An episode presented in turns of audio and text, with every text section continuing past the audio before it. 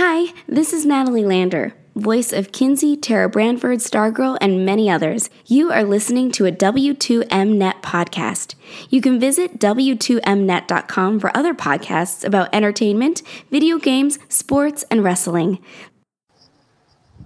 Good evening, afternoon, whenever you happen to be listening, and welcome to the kickoff. Wait a minute, what the hell? I see faces! Ah! Yes, this is me. Yes, this is real wood paneling. Oh, Erik looks some of you out there might have seen it before. Erik Erik looks like he's trying to diddle a chick in the back of a 70s RV.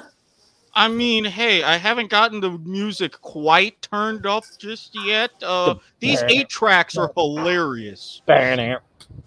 I just realized they can see me dancing now, and that idea is completely shot to shit. Hello and welcome to the kickoff, a presentation of the W2M Network online at W2Mnet.com. As you can see up in the top corner over there on the right hand side, if Mr. Watkins would be at so kind. Well, I mean, yeah, the logo's up there. I went ahead and I moved it appropriately. We actually do have the kickoff logo. I don't know if you can see that or not, Keneddi. I can. It's pretty nice. I'm your host. My name is Harry Broadhurst. Joining me, as per usual, he is the DSDO. He is the anchor man, although not so much tonight. I don't think we have a news desk to get. We do have one bit of news to get to, but we'll get to that when we talk about a certain team in the AFC East with a quarterback who just got paid. Yeah, th- th- there's some big contracts, but not worthy of a solo news desk. So the, the anchor man is staying put for a little while.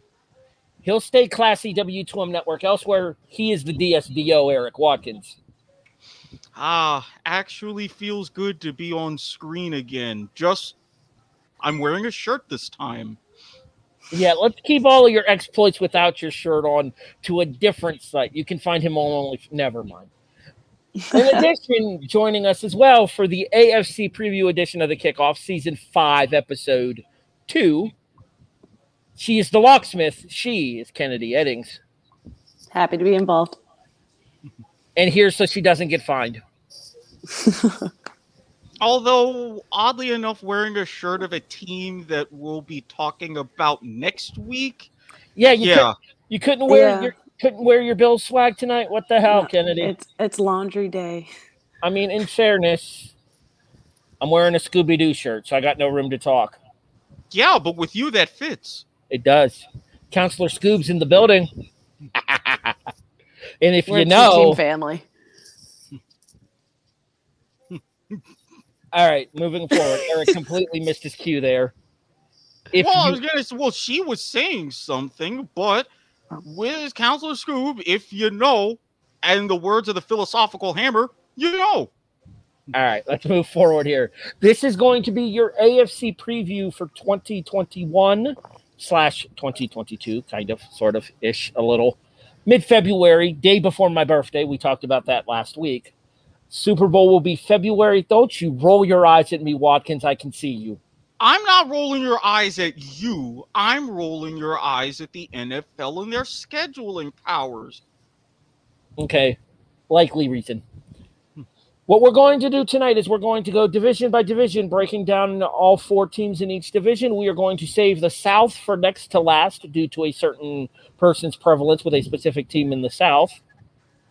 And we are going to do the AFC East last because, well, there's a little bit of a bias on that shit on this show in regards to that division. I, I, teen, teeny, just teeny bit there. little bit. So we're going to start in the AFC North, and we are going to start with the defending AFC North champions, the Baltimore Ravens. Um, well, let's talk about the major pickups. Obviously, the marquee name to add to the offense is Sammy Watkins, coming in from Kansas City. Uh, yeah, it, the big thing, yes, you have Lamar's development, although it could be a little bit sketchy, and now you have an excuse with, you know, COVID, having to miss time. So there's that. But giving him more weapons, diversifying so that way he doesn't only have Hollywood Brown as kind of his main two, that's going to help matters because, well, you still got that whole not bad for a running back mentality going on, even with his exploits as a passer. Let's just hope it helps with a deeper run come January. Let's talk about one of the biggest undersung free agent signings of this particular offseason as well. As division rival Alejandro Villanueva moves from Pittsburgh to Baltimore to help shore up that offensive line. Um, one thing we noticed in the playoff run last year, Baltimore needs a better offensive line. Ask Lamar Jackson about the fourth quarter of last year's AF- AFC divisional round game. Oh, wait, you can't. He didn't play in it because he almost got murdered in the third quarter. Well, I mean, at least RG3, you know, you still have him in mop up duty, but. Uh, negative squirrel, sir. The backup in Baltimore is Trace McSorley. Well, now, but I mean, you still had him. He was the one out there because let's face it, as good as Trace McSorley is, as well as he had that song from Penn State with him, RG3 had stuck around for a reason. Now you just don't need that reason. So, in my opinion, Baltimore's going to go as far as their defense carries them. The question is, is how far can this defense carry them? One of the big names for me on defense that they just picked up is Derek Wolfe, former Denver Bronco, who actually played for the Broncos on their last Super Bowl run, I believe. And a little bit of a personal bias here, also happens to be from Youngstown, Ohio. Hometown connections. Indubitably. Keneddi, your thoughts on Baltimore's offense and defense this year? Any thoughts on the Ravens? Agree with what you said. If their defense can carry them, if uh, all their pickups on the offseason don't uh, play out the way they think they should or, or they're going to, then definitely defense is going to have to carry them like they did. Well, they tried to do last season. I think. Uh, realistically speaking, here, are we going to see the Ravens retain, or do you guys want to do predictions at the end of the episode? Um, if we're talking just divisional winners, even though the Steelers have their whole thing with Big Ben, we'll be getting to that later on, but I think it's Baltimore's division to lose still. Keneddi, same thoughts, different thoughts. What do you think? I'm hit or miss. Uh, it depends I, on. oh, go ahead. I'm sorry. No, it, it depends on Pittsburgh. I think. See, I was going to say the exact same thing. I think it's going to depend a lot on the reboundability of the Pittsburgh Steelers, and specifically that of Ben Roethlisberger. And the last time we saw him sitting on the field, almost in tears during the course of that wild card game against Cleveland last year. I think Roethlisberger has a lot to prove, and I think that this is going to be a season where he's going to come out trying to prove it. All right, we'll get to Cleveland and Pittsburgh here briefly. However, the next team to talk about is the man who also had no line last year and should have gotten an offensive lineman in the first round of this year's draft. He didn't. He instead got hooked back up with a former LSU teammate in Ja'Marr Chase. I refer to the Cincinnati Bengals. Um, here's the thing, Erik. The Bengals are not a bad team. The problem is they are in an absolutely stacked division. I mean, you've essentially got six games that are going to function as two murderous rows or murderers rows whenever they face their opponents. I mean, yes, you got Joe Burrow help. That's good. But in a typical Bengals gonna bungle, you got him the wrong kind of help. And I don't see a lot of changes in that regard. So it's not going to be as long of a season if Burrow does stay healthy. You're going to see a lot of uh, dynamic improvement, but mm, Is he you're not going this to get year? too much. Because when he got hurt, they said it was going to be 20, like 2022, not the 2022 season, like actually into 2022. He's, Has anything come out saying he's the- playing? All of the reports I've seen have said that he will be ready for week one. I hope so. I hope so too. I mean, this is one kind of benefit to where the preseason schedule has changed, so he's not going to have to play a lot, but let's just see what he can do. And ooh, I'm going to be honest. I'm looking. fringes. I'm looking at their offensive line, and there is nobody on their offensive line that I would be concerned about if I'm an opposing defense. Yeah, Maybe Quinton like- Spain. Excuse me. Maybe Quinton Spain, the former San Francisco 49er. But other than that, uh, Michael Jordan, Jonah Williams, Trey Hopkins, and Riley Reiff. D lines are licking their chops and they are going to tee off. Oh, Uh, I feel so bad. I, I hate to say this, but let's go ahead and put the elephant in the room here. Keneddi, does Burrow make it through this entire season unscathed? I hope so. Man, do I hope so. That that kid deserves wins on wins on wins. He he would have been rookie of the year in my book. He had absolutely everything going for him until that happened. And he deserves a team that can help him and back him up. He deserves a better offensive line. Um, so I'm just hoping if they can do their jobs, he's going to be able to do his job. So, we'll see. Erik, same Erik, same question. Week 10, I'm stating that that is like the shakiness of when something could potentially happen, given the number of hits he's set to take. If he can make it past week 10, I think it'll be not quite smooth sailing to the rest of the season, but it'll be easier. All I have to say in regards to the Joe Burrow Cincinnati, situation in Cincinnati, re- regret thy name is Penei Sewell. Remember that name, Cincinnati fans, and think about the fact that he should have been in that offense rather than Ja'Marr Chase, keeping Burrow from getting murdered in this division. Uh, we'll see. The mistake, the mistake on the lake has things pretty bright right now, Erik. The Cleveland Browns are looking like a legitimate AFC contender this year. We've said before on the show, Browns gonna Browns, but I don't know. This is a team that could have a really deep run. Yeah, and this is why, even though I say it's Baltimore's division to lose, Cleveland at the minimum with one of those wild card spots, maybe you get to week 17, week 18, a conversation for the division title. As weird as it sounds, and you haven't really been able to say this consistently since the late 80s. Yes, Cleveland has got their shit together. They finally figured something out for once. Who knew? I just hate Baker Mayfield. I don't know why. I don't know why. I just I want to see that man just fucking lose this season. I mean, to be fair, about- he's done a lot fewer progressive commercials. You know what, and he's gotten awfully quiet.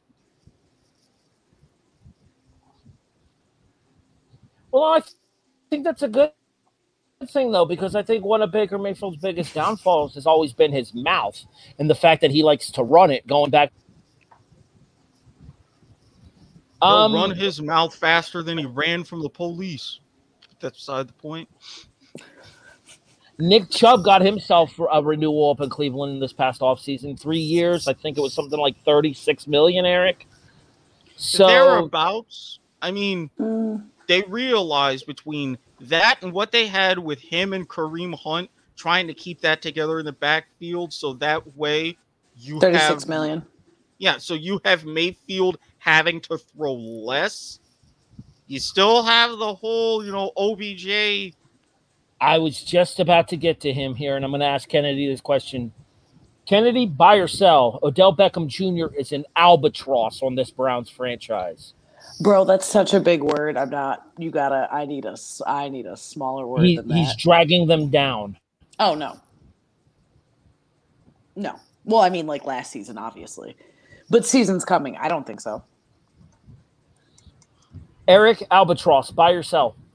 I'm actually going to buy this because we have seen OBJ when he and his he is in his more, shall we say, malcontent phase.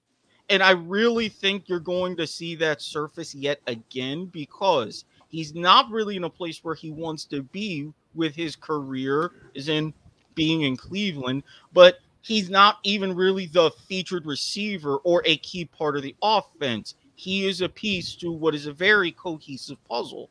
And if he's not a bigger piece, another person who's going to run his mouth, that's going to surface again. How they're going to keep him in line, I have no idea.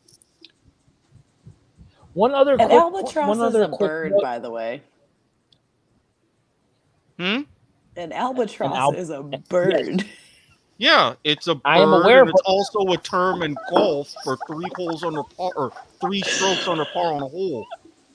You learn something new every seriously day. never- You seriously never heard the phrase albatross before, Keneddi, in this regard? No. These goddamn youngins, Erik, I swear to Christ.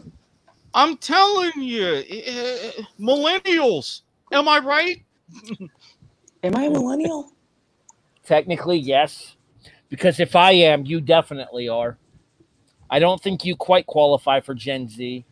I'm not Mm-mm. that stupid. I'm stupid, but I'm not. Not that. There's there, there's your teaser quote for this episode, Eric. I'm stupid, but I'm not that stupid. Well, but hey, at least tonight she can words, so we're making progress. so far. So I was just about to say, so far so good. We'll have to see if that trend continues. We almost made her spit her energy drink.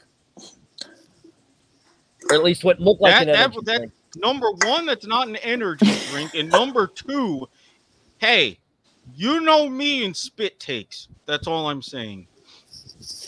But if there's one thing that we have established on this show, though, it's that spitters are quitters. That is true. Indubitably. I can't say that word. I know what that one means, but I can't say it. Indubitably? Not even try. But Aw, we were trying to set her up. I would, I really would have wanted to hear that. All right, let's move forward and go to the usual class of the division, at least until last season. Let's talk the Pittsburgh Steelers. Big Ben's going to be back, and Big Ben's going to be on a rampage. And the question is going to be: Does Big Ben have enough weapons around him in order for the Steelers to return to their former glory after a first-round exit at the hands of their Lake Erie rivals? in the Cleveland Browns last year. Uh, Erik, Well, you're going to see a different type of offense. If you've been a Steelers fan for a long time or you know the Steelers' identity, it's built around pound on the rock, pound on the rock, pound on the rock. If you saw a little bit of what they did in the Hall of Fame game against Dallas, they're going back to not full on that mentality, but pretty close. You're going to see a lot more shorter routes. You're going to see more jet sweeps. So that way, Ben is not entirely the focal point. Yes, he's still going to feature in the passing game, but they're really going to start going back to their roots. That could pay off. talked about this on our draft preview, and it ended up coming to fruition. It is Najee Harris, the former Crimson Tide running back, now taking over the reins in Pittsburgh as the starter for the departed. Oh God, why am I um, why am I drawing a blank on his name? James. James, Conner. James, Thank you, Conner. James Conner. for the departed James Conner, Uh, setting your Alabama bias aside here, what do you think? Uh, what do you think the realistic expectations for Najee Harris should be in Pittsburgh this season? I hope I can't set my bias aside. I hope he goes and absolutely just kills it. And I don't see at least the Browns and the Bengals stopping him. I'll give the Ravens their their push, but I think Najee Harris can go out and absolutely dominate in his um in the AFC North at least. Well, real quick, Keneddi, if you had to put a number, ballpark for rushing yards for Harris this season, about what would you put it to where you would be satisfied? Can I chime in don't on this? want to like, yeah, I don't want to like course. highball him because you know, because like it's the same thing. What I what I want to reference it to is I know it's going from running back to wide receivers, but like last season, um, how everyone thought CeeDee Lamb was going to come out and then Justin Jefferson sat there and just like swept. You know what I mean? So Mhm. like I want to sit here and predict that Najee Harris is just going to go out, but you never know what's going to happen. So I don't want to give him some ungodly number and then it's just like you're wrong. Well, th- that's why I say just to where you would be satisfied. Like if at the end of the year you see his stats and he runs for this number, you would look at him like that was a very good rookie year. I'll, I'll throw out a number for you, Keneddi, while you take a chance to think about it. If I'm Pittsburgh, anything over 1,200 is acceptable to me. Honestly, if he cracks a Mhm. grand, you're probably happy. I But anything say, over anything over 12 means that he was a very active and vital part of the offense. I was going to give him a thousand, Yeah, because like I my good number. Yeah, because I figure bare minimum, bare minimum with the craziness that even is the 17 game season, maybe 800, but you're talking more reasonable. A thousand would work. A thousand would work. Yeah, because Everyone at a that comes 17 college game, is so hit or on real quick, Keneddi. You're good. Uh, w- real quick here, I think the big thing with that is with the 17 game schedule. The 17 game schedule, 50 yards a game on a 17 game schedule is 850 yards. Mm-hmm. That's not an impressive season, I don't think. And I am echoing horribly. A little bit. Yeah, I can Mm. hear myself talking, trying to figure it out. Marco, Marco, I Marco. mean, you're good. You're good on my end. So I'm crooked, All right. so I think I'm good. Whichever. It's not too too bad, but anyways. Um, 850 at 17 games is only 50 yards a game, and I think that would be have to be classified as a disappointment. And that's if he only has 50 yard games. There's going to be games where he could sit there and run over that or under it. So it's just Realistically speaking, no, go ahead, Erik. Well, I was just going to say basically the law of averages in that sense. Uh, looking over the, the rest of the offensive and defensive players here. All right, let's talk about the big. Uh, let's talk about the big elephant in the room for Pittsburgh here. Let's talk T.J. Watt and the fact that he loses the man that many claim made him as good as he was last season with the Steelers defense. As um, you're gonna need some help here, Erik. I thought I had the name, but I want to make sure that I'm right. If you say the name and you're right, I'll know it. Oh, not Devin Bush, is it? No, no Devin Bush is, is a linebacker that just joined the team like last season. I think there was somebody else that was really dominant on the offensive on the defensive line for Pittsburgh last year. And we talked about the fact that T.J. Watt wouldn't have had the, didn't have the numbers in the games that this guy was hurt during the course of last season. And I I, am absolutely drawing a blank on his name right now. I can Yeah. regardless. Oh, the point being is I am drawing a blank. I'm gonna I'm going to look this up while we continue to do this show here. But uh, meanwhile, let me ask you guys about TJ Watt here. With JJ finding new digs in Arizona this season, is there more pressure on TJ to perform up to the contract, knowing that they didn't get the reunion of the Watt brothers that maybe they wanted, Erik? Absolutely. Because as you said it yourself, if he came on the stage the way he did, splash, phenomenal, reviving that steel curtain mentality in Pittsburgh. So now the spotlight's even brighter. Yes, you've got your third Watt brother, Derek, but the reunion that I was hoping for, it didn't happen. So it's like, okay, what can you really do by yourself? Yeah, you're the man. You got paid like you're the man. Can you really step up and even come close to the season that you had last year, knowing all of these offensive coordinators are going to be planning for you? Bud Dupree. Bud Dupree, that was one. Uh, Keneddi, same question. Is there more pressure on TJ Watt to perform this year without Dupree and also not having the reunion with his brother JJ that many expected to happen this offseason? uh, because of Dupree, maybe, but nothing because of JJ. There's absolutely there's no reason people should put more pressure on him, or he should think there's more pressure on him because he didn't get his brother. He performed amazing last season. But not Um, as good when Dupree was injured. Not as my brain did not take He that wasn't sentence. as- I was like, yeah, good when Dupree was there. We go. I was like, what the fuck? He wasn't Um, as effective when Dupree was hurt. True, but it's new season. He is a good football player. He is a great football player. He's learning to play without him on the off season. There are new things to take into consideration without having that player. You have to learn to play without people, in which I'm assuming he did during the off season. And if are people like are you comparing it to if JJ was there to help him? Because if you've never played with your brother professionally, it's there's no reason to uh, words. I'm wordsing right now. There's no reason to sit there and try to compare yourself with or without him if it's not going to happen. And I think I think JJ is going to end up being on his decline. I mean, we'll talk about that at another point, but JJ's on his decline. I think, anyways. I think TJ can sit up here and fucking shoot for the stars if he wants to. All right, Erik. Projected order of finish in the AFC North this season. Oh.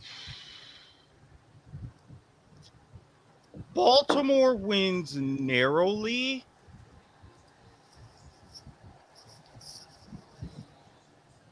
I'm going to give Pittsburgh a slight edge over Cleveland because I think the Browns are going to regress a little bit, but Pittsburgh, Cleveland, maybe tiebreaker, one game at the most, and then Cincinnati, unfortunately, way back in the dust. Erik, check out my display name. I want to know what you think. Thank you. Keneddi predicted order. Keneddi predicted order of finish in the AFC North. Uh, I think it's going to be Steelers, Browns, Ravens, Bengals. Um, not quite, but closer to you than Erik. I have Pittsburgh, Baltimore, Cleveland, Cincinnati. So I do think the Ravens finish runner up in the in the North. I would not be surprised to see the North get three again this year. I completely agree. I think even third place could end up being an 11 and 6 team, which Mm-hmm. I'd see that as good enough for snatching a wild card spot. So, two wild card spots in the AFC. 11 and 6, 10 and 7, somewhere along those lines. Yeah, 100% agreed. I don't think any team in this in this division is going to finish with more than 12 wins. But the thing about it is is all three of those teams could end up with at least 12. Oh, yeah. Oh, yeah. Just depending on how the depending on how the breaks bounce in their non-divisional games because I think these three I think those three teams are going to beat the shit out of each other in the division and that's going to end up playing a major role on how the season plays out too. Because Cleveland versus Pittsburgh, Cleveland versus Baltimore, Baltimore versus Pittsburgh are going to be must-see viewings for all six games this season, in my opinion. And welcome to the AFC North Circle of Death. Circle of Death. I like it. Uh, About pr- pretty much. Cincinnati, thy name is bitch.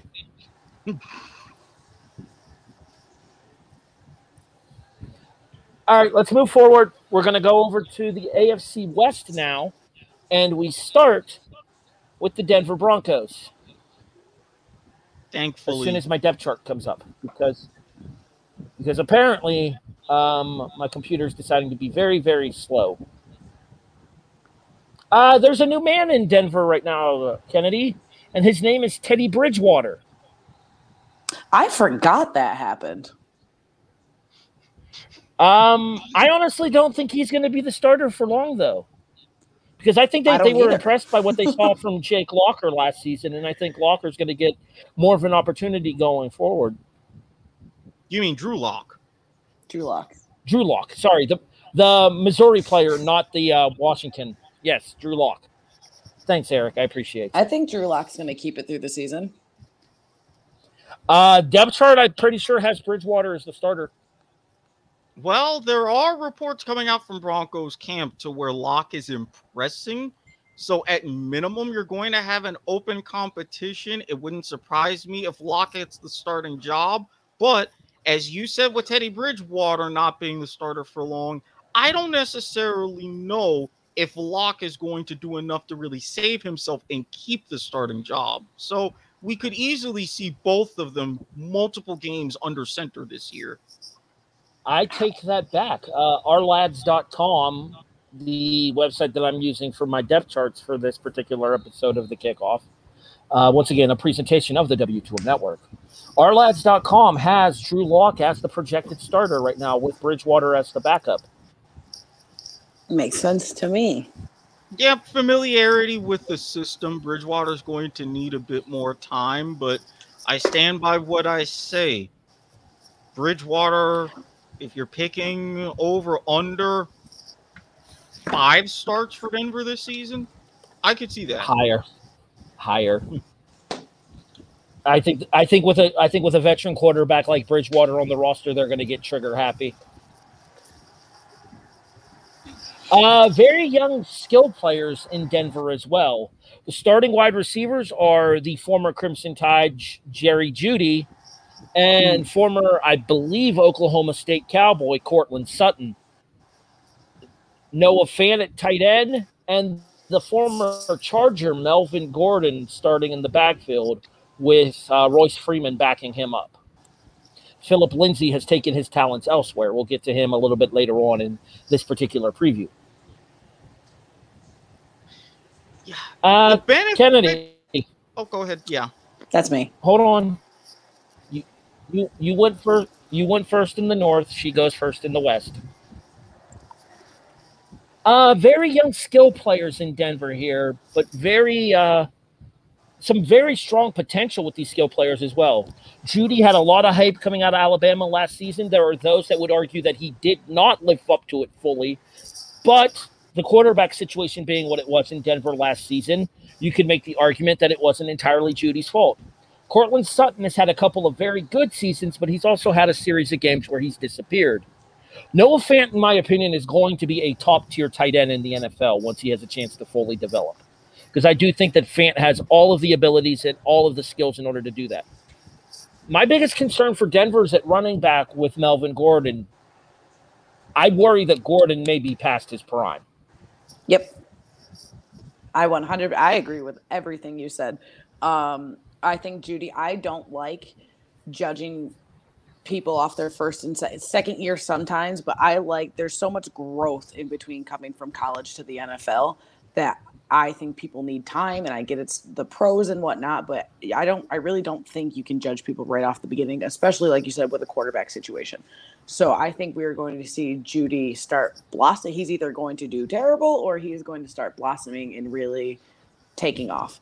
And then, like you said, Gordon, I think they just need someone younger um, that he can teach. And I think he's, I don't think they're going to get much with him. It's not going to be bad. He's not going to do terrible. I still think he can do Melvin Gordon things, but he's definitely uh, starting to run off the tracks. Uh, Erik, buy or sell, Melvin Gordon's best years are behind him now that he's a Denver Bronco. I'm absolutely going to buy. I mean, he's got a pretty decent amount of tread on the tires.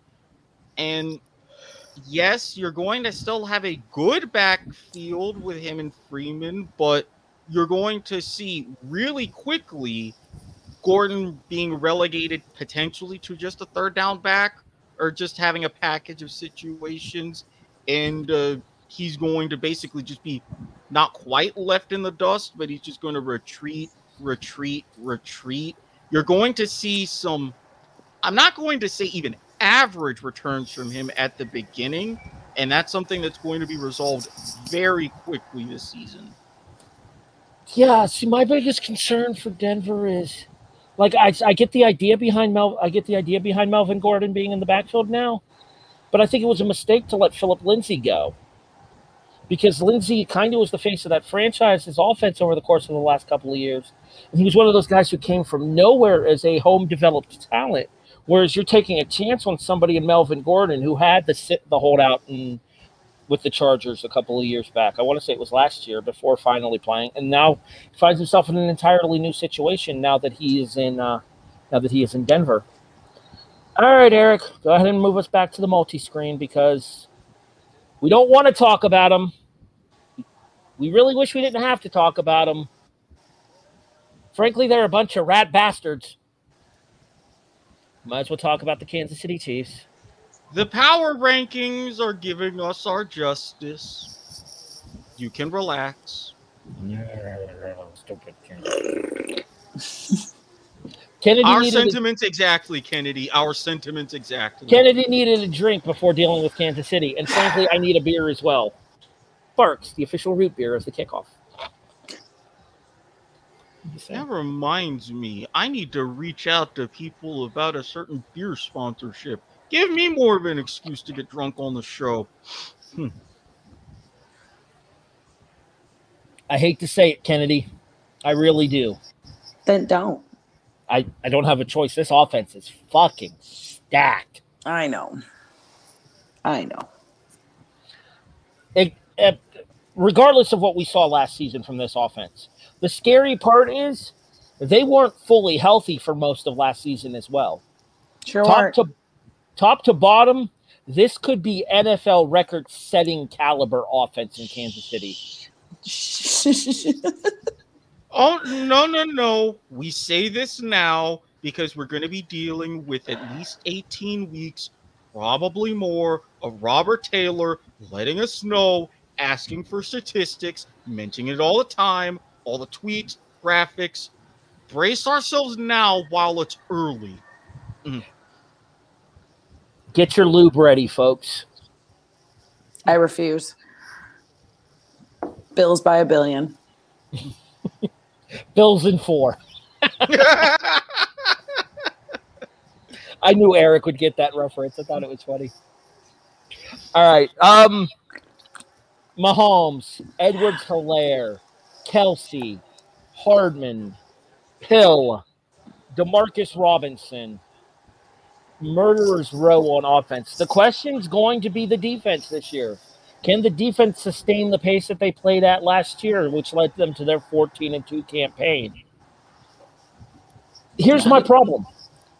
As a Bills fan, we have a similar situation in the AFC East. There is no fucking competition for Kansas City in the West. None. None. Buffalo maybe might have to kind of worry about Miami because Miami's making progress. New England is going to bounce back because Belichick isn't going to take that on his ass a second year in a row after his first losing season since he was in Cleveland.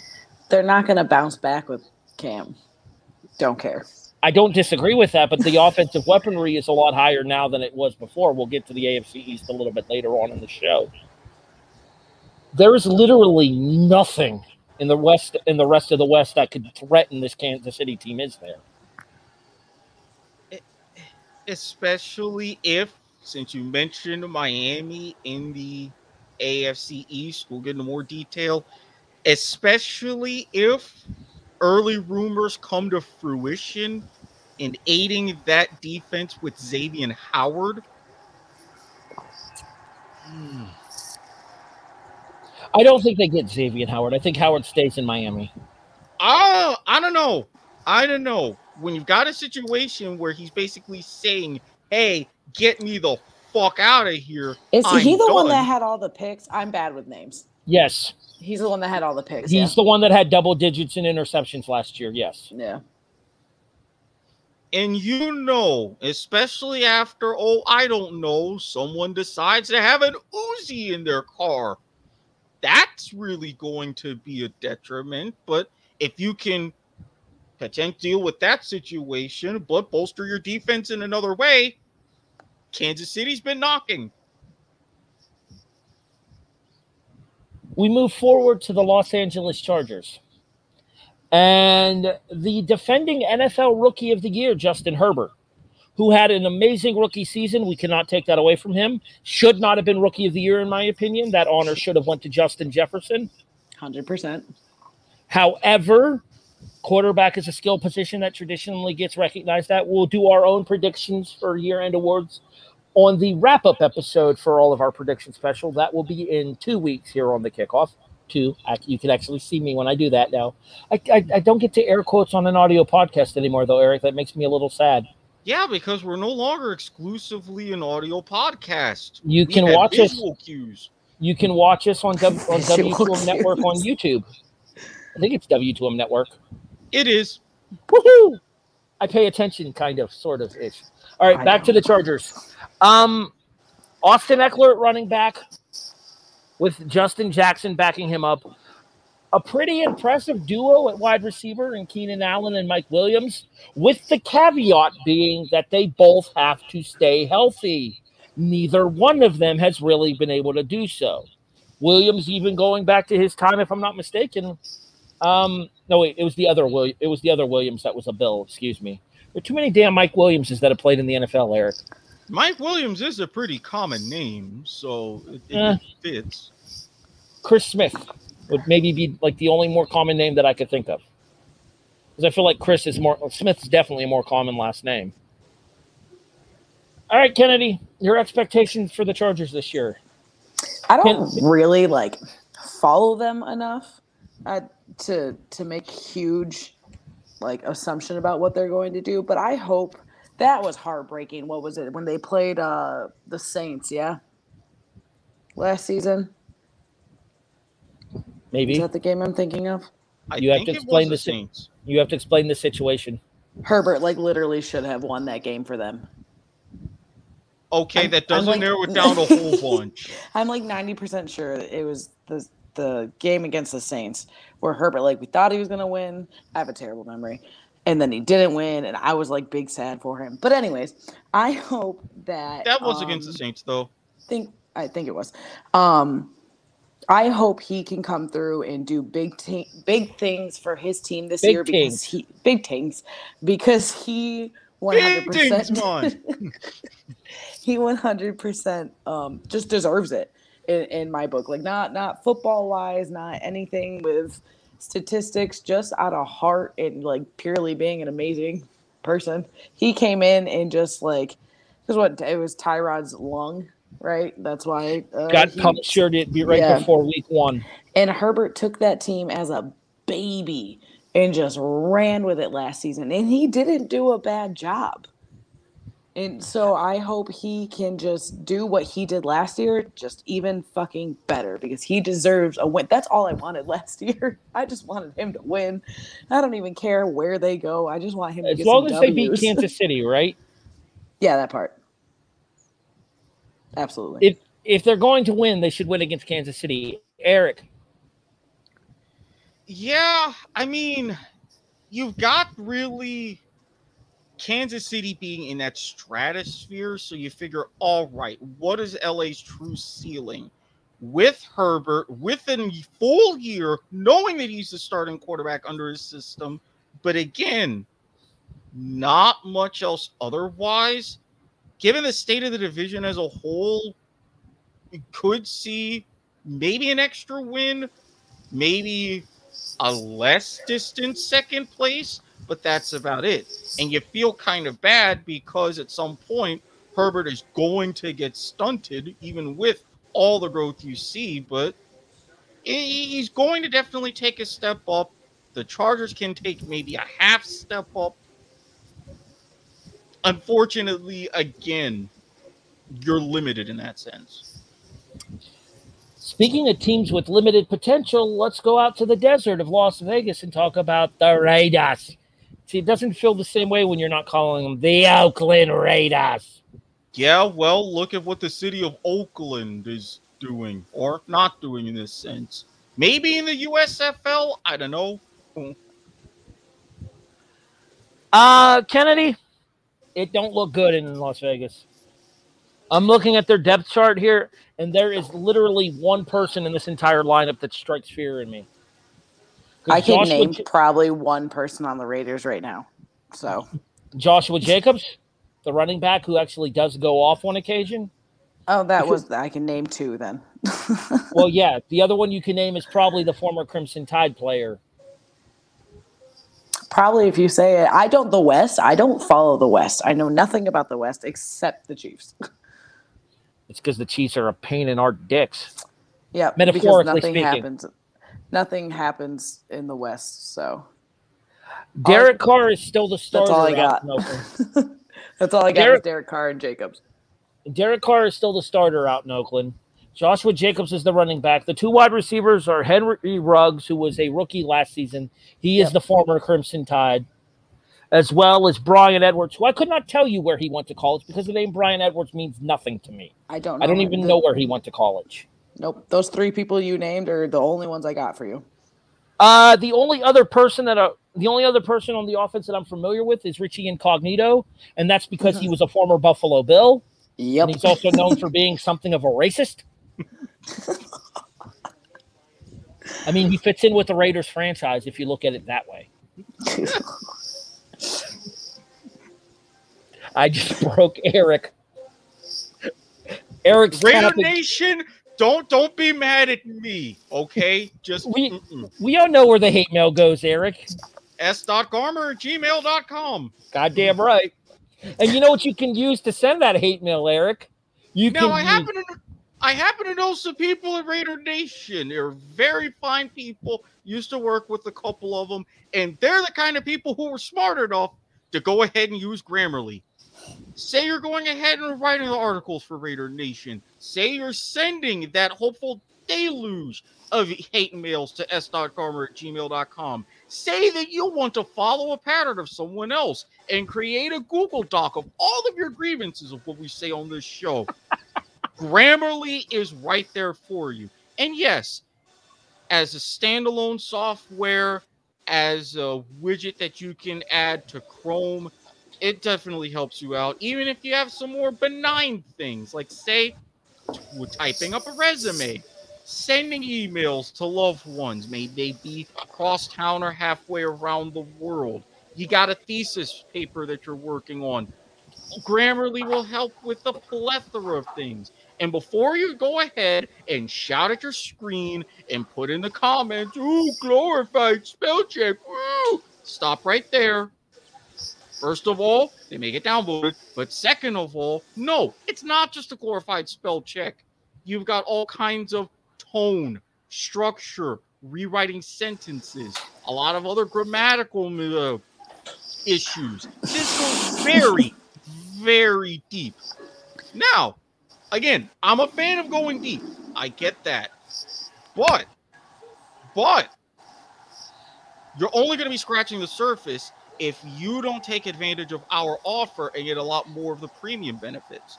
All you have to do is go to getw or getgrammarly.com slash W2M network. Save myself on that one. And you can get a free trial to all of the premium features that we just mentioned. And yes, they work on Twitter too. Getgrammarly.com slash W2M network. You will thank us. We Not both only that- need it. Not only that, I was just about to say this software is so good it even helps Keneddi words. A quite a Herculean task at times, so you know it's good. Depends on how many. Leave me alone. it depends on how many truly she's into on the broadcast. Cheers. Bottoms up. All right. Uh, Erik, your thoughts on the Raiders? I mean, are we really going to see Chucky on the hot seat? Because let's face it, he should be. His whole handling of the Derek Carr situation has been a mess.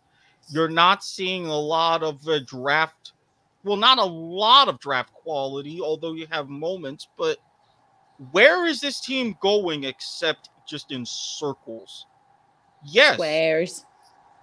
Yes, it was great for Hard Knocks, and even that was underrated. If you can't have a successful season on Hard Knocks, what do you expect to really do in the sense of actual football? As much as I hate to see for Derek Carr because he's being more and more undervalued despite his contract, if this team is going nowhere until you see fundamental changes across the board. Mark Davis, the ball's in your court. Mark Davis, don't be your father. It just looks I like mean- Derek Carr wears eyeliner, and it bothers me. Well, Derek Carr's not going to be the starter for the entire season in in Vegas anyway. Marcus Mariota is taking his job by like week seven. Why do I feel like I haven't heard that name in forever? Because Because, the got ran flying out of- Hawaiian's been grounded. because he got ran out of Tennessee by Ryan Fitzpatrick. Ryan And then Tannehill. Miami. Ryan Yeah, Tannehill. you, I was like, I was like, it's like he's in Miami. When did that happen? Wrong, wrong. Ryan. It's it, it. We are recording this at eleven thirty one Eastern, and I have a busy as hell day tomorrow. So y'all will have to forgive me for being slightly distracted. If y'all Again, we're recording late, on a Tuesday, so that way Harry wouldn't be on assignment. Yeah, if we were doing this on our normal day, I wouldn't be here tonight. And then these two would be running the AFC preview by themselves, and That all would hell would have broken loose. Not Exactly. entirely. Hmm. Maybe, but not entirely. It would have been a train wreck of an episode, which, to be honest, this one's kind of turning into anyway. when doesn't it? Not, it's an episode of the kickoff. It's kind of what we do around here. All right, predict predicted order of finish. Keneddi, I start with you. Oh, good lord. Hold on. All right, we're gonna go. Hold on. Denver, Kansas City, Yeah, no, I'm Chargers, there. Raiders. I'm I'm I'm not wording, I'm thinking. We're gonna go. There's a difference? Uh Chiefs, Broncos, Chargers, Raiders. Erik, Chiefs. I'm gonna throw the Chargers a bone, put them in second. Then, yeah, Denver and Vegas. I'm going to completely agree with Erik on this one. Kansas City easily, might I add. Uh, Chiefs go at least 14 and 3, maybe 15 and 2. Uh, Chiefs, Chargers, Broncos, Raiders. And yeah, Jon Gruden gets fired at the end of the season. As much as I didn't want to see it at first, yeah, I'm kind of crossing my fingers for that at this point. Let's take a trip to the AFC South, where we start with the dumpster fire that is the Houston Texans franchise right now. Erik, technically speaking, Deshaun, technically speaking, Deshaun Watson still has a job in Houston. He's for being- now, he's I being mean, rumored- there's He's being rumored to be traded to Philadelphia. He's also being rumored to be facing a suspension from the National Football League. Yeah, well, I mean, when you have a whole bunch of lawsuits and you're copping potentially criminal charges, that's bound to happen. He would fit right in in Philadelphia. Can I offer a bit of personal advice to Mr. Watson? Asian massage parlor. I got really confused for a second because I thought you said walk-ins, and I was like, I'm pretty sure he knows that. Well, yeah, I just call them something different. I mean, granted, we all know them as Asian massage parlors, and you- that's the technical official term for them, but Are you about to drop the rub and tug? actually, no. That's really the second most thing. I was just gonna go say Jack Shack. Jack Shack. I I've like never heard- that. I've never heard that before, but it fits. Next You've deployment, never heard when my the term sa- Jack Shack. next Never. deployment when my sailors needed need it because we, we hit up Hong Kong and Singapore often. I'll just send them to the Jack Shack. There you go. So, fu- fun fact for uh, Houston: guess who their guess who their backup quarterback is this year? Old punctured lung himself, Tyrod Taylor. That that motherfucker just needs to find a team. He just needs to find a home and stay there. Yeah, like I don't dislike Taylor. I appreciate all of Taylor's contributions to Buffalo. He is the quarterback that ended the drought, lest we forget. And not the only one. Well, He's pulling the fits right now. My my love for Andy Dalton is very well documented. We'll talk about him next week when we go to the NFC. I knew where you were going with that, Watkins. Mm-hmm. Mm-hmm. Um, let's talk uh, skill players in. Let's talk skill players in Houston here. Mark Ingram joins David Johnson in the backfield at running back here. Man, if they had a decent quarterback, that backfield might actually be something. Yeah. eh, I mean, again, say everything goes according to all that we've heard, and Watson is out of town. I think that backfield could still be powerful even with Tyrod Taylor's leadership. It doesn't matter on your leadership. You need to. I'm, I have no faith in him. I'm sorry. Anymore. He, I don't think he. If he would be starting, I don't. Houston's not going to do shit. Well, I mean, they're favored by a good ways to get the number one draft pick, regardless. But you at least have somewhat of a fighting chance. You have a, chance. a veteran that knows what he's doing, but that doesn't mean he can perform. Taylor's proven to be a perfectly competent game manager, though. The problem is, is Taylor doesn't have the uh, the kind of offensive breakout ability that a guy like a Deshaun Watson has when Watson's head is on straight. And I'm referring to the one on the top of his body, not the one in the middle. I- I'm about to say because the middle one clearly that was straight a lot over the offseason. Yeah, well, you know, that's how he got himself into this situation. Fair. Uh, Brandin Cooks, Anthony Miller, Nico Collins. Cooks was really good a couple of years ago. Anthony Miller showed potential in Chicago, but never really did anything. Who the fuck is Nico Collins? I've never. I was like agreeing with you as you were saying those names, and I was like, "Yep, yeah, nope." I mean, let's talk about maybe their biggest offensive breakout last year being uh, Keke Coutee. He's um, listed on the second string there. Apparently, there is high hopes for Collins in Houston, but Coutee's the one who had most of the breakout performances for the Texans last year at the offense at the wide receiver position. The tight ends are listed as Pharaoh Brown and Jordan Akins. What the fuck?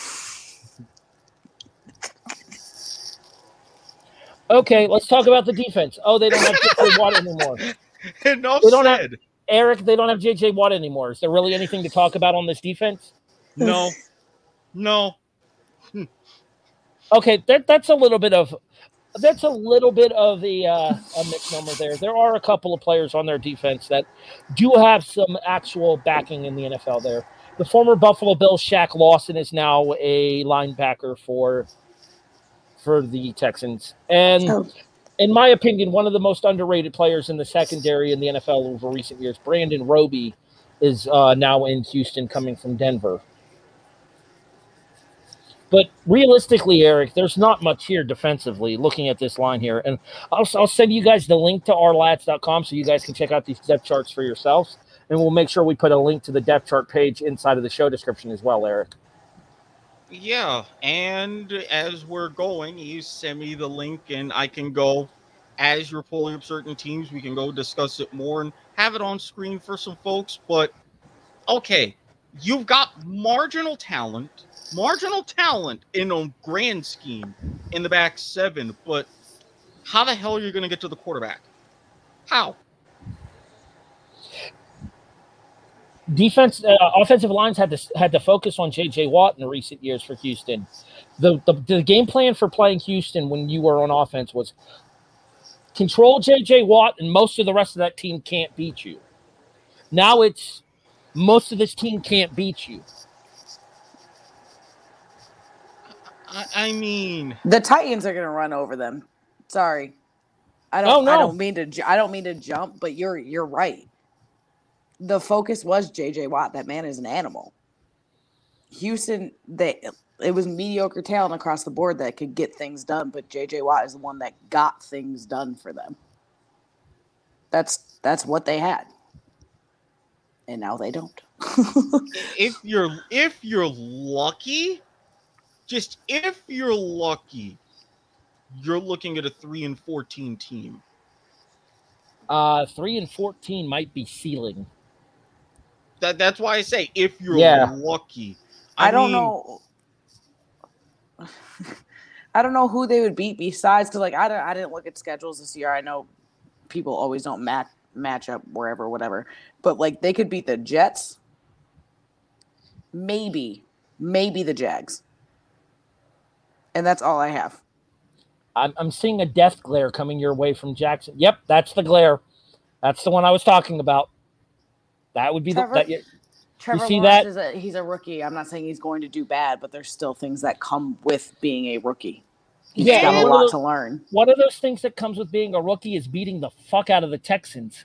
Thank you. Thank you. I, I'm sorry. I have a personal beef with Trevor Lawrence, and I fucking hate Trevor Lawrence. Like, if I could go, Somebody's bitter about Clemson versus and- Alabama. Yeah. All right. All right. 2018, 19. What was the 20? It was in 2019, but was a very bitter year for me. And he just looks stupid. ACC, ACC, ACC. And you know the Jets should have had him instead of you guys, but they had to go and win one fucking game. Thank you. Thank, hey, Would- hey. okay, so I, let me ask I this still owe Randy a whole bunch of gratitude for his team manning down, fucking up, winning that game, gave us clear sailing. Thank you. Let me ask you a question, Keneddi. Would you rather we have to play Lawrence twice in a season? Yes, because I would rather have Josh Allen just stick his nut sack on Trevor Lawrence's face. The views and opinions of Keneddi Eddings do not necessarily reflect those of the W2M network and or its sponsors. You're welcome. Let's Now, move. now, granted, if you do, however, condone teabagging, maybe we can get Lipton as a sponsor. You don't know. See, I so did they don't reflect here. the views of our current sponsors. Hmm. I feel like this is a situation with Domino's and the pizza cutter on AEW all over again. all right, let's move forward. Let's go north, young man and young lady. And in this you. instance, we're going north to Indianapolis, where the starting quarterback is Carson. Oh, wait, he's hurt already? Well, son of a bitch. The Didn't starting they quarterback sign is- some rando? the starting quarterback is Jacob Eason. He of Washington, like three seasons ago. And if you oh, don't remember the name Jacob Eason, you're not alone because I had to Google it. Cool. I remember don't Jacob fucking know. Eason. Not a lot of them, but I remember. A series of offensive weapons at wide receiver, granted. T.Y. Hilton, who's always come up big for me in fantasy football, some respect to T.Y. Michael Pittman Jr., the former Ohio State Buckeye. Parris Campbell, also a former Ohio State Buckeye. These guys really love their fucking Buckeyes. Jesus. I mean, Indiana, Ohio. Wisconsin for Jonathan Taylor, who is another guy who did not get the credit he deserved for the season he had last year. I just learned Indiana touched Ohio like a year ago.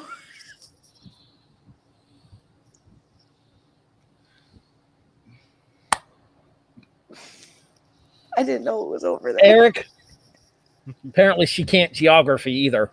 So she can't words. She can't places. I'm from Buffalo. Leave me alone. We're right. Oh, technically Pennsylvania's in between Ohio, Ohio and, Pe- and I New knew York. that one. All right, whatever. Let's let's talk let's talk Indianapolis. Um truth be told, outside of Darius Leonard, there's not a whole lot on the defense to be concerned about. DeForest Buckner on occasion shows up, but not always. And I think you'll agree with me there, Erik. I, I really do. That's why I was actually part scared, but part thankful that Darius Leonard got paid. Because I mean, he was going to be a nightmare one way or another. But now that he's the only nightmare from that team, it puts me to sleep at night. Yeah, legit. I'm looking at the defense and I'm like, who the fuck are most of these people? How Yeah. many times have we said that before? that the damn truth, Jesus. Like, don't get me wrong, I follow pro football, but I don't follow it enough to know the defensive players for the Indianapolis Colts. Yeah, I'm Uh, with you on that one. All right, so here's the thing with Indianapolis. With Carson Wentz at the helm, I honestly thought that Indianapolis was a threat to win the AFC South.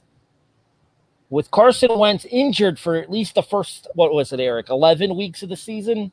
a five to twelve week injury timetable, but let's face it, Probably you're looking at closer to the back closer end. Twelve. Yeah, mm-hmm. probably closer to the back end of that to five to twelve. So week ten, week whenever their bye week is, he'll probably come back after the bye week, I would imagine. You were gonna take the Colts over the Titans? Yes, I was. I took the Colts over the Titans last year too, because I believed in Philip Rivers. Uh, He's, Which- got, he's got a soft spot in my heart. Philip Rivers has come out and said he's not officially going to go ahead and retire. If a team The needs Colts. a guy this season, The Colts. Weird. The Colts. So Philip Rivers will be under center week one for Indianapolis. Got it. It's it's goddamn sure not going to be Jacob Eason if we're being honest with I, ourselves. s- I still don't fucking know who that is. Jacob Eason and did they get Ehlinger out of Texas? Yeah, Sam Ehlinger, but uh, he's actually listed at third string. The backup to Eason is actually listed as the former UCLA Bruin Brett Hundley. I don't know any of these people. Ehlinger, I, Ehlinger, I remember because Ehlinger had some monster games with the Longhorns.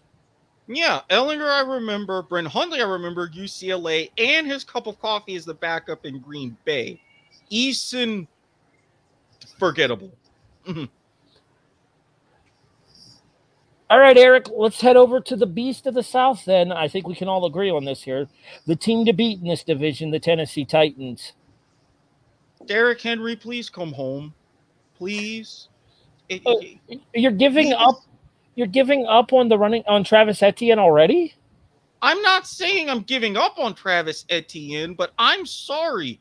How many times have I had to sit through the highlights of that fucking man child stiff arming us? If I I a see that refrigerator. 99 yard run one more damn time, Oh. I'm gonna punch somebody. Okay, to be fair, as many times as you've seen that, we've probably seen Josh Norman getting stiff armed into Chill, oblivion. chill. That was one fucking time. Fair. yeah. Yeah.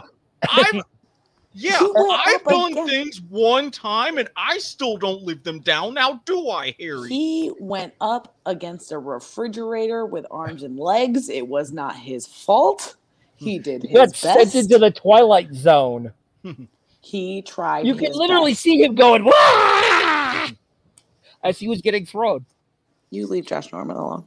You, you do realize what happened, Keneddi. Josh Norman got yeeted by Derrick Henry.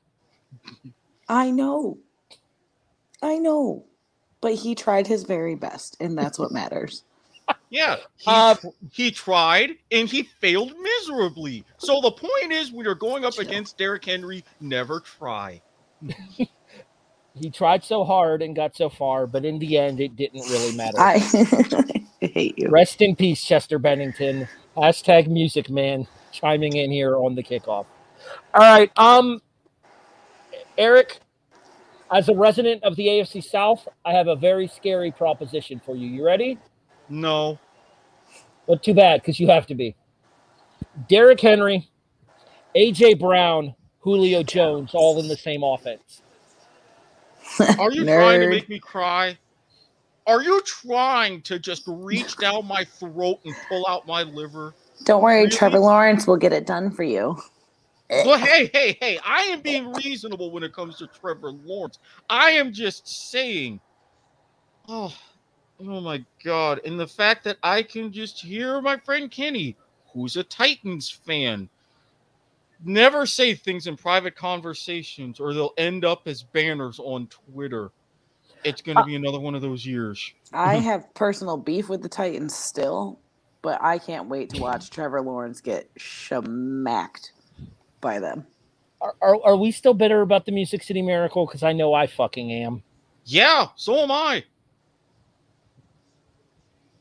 Just fuck this organization in general, really.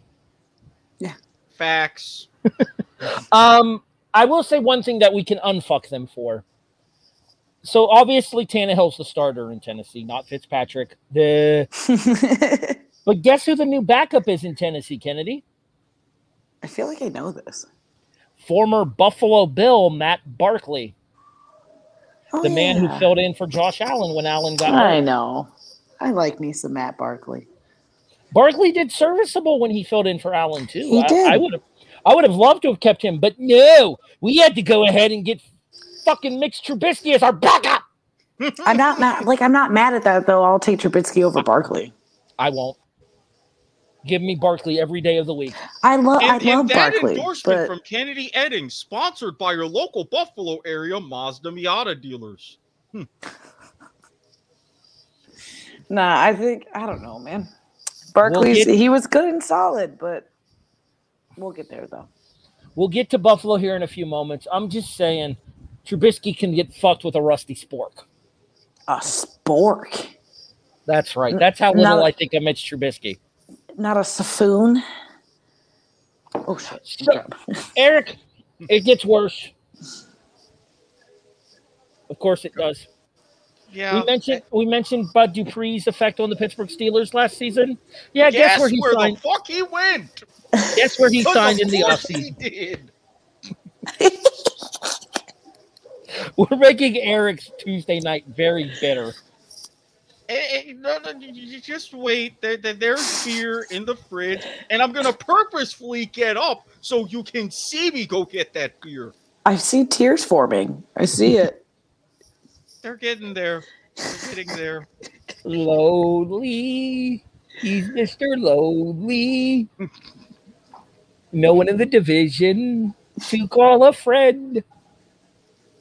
You know, might have to make a couple of messages once we're done here. Uh, reach out to a, a special little someone. You know what would be great?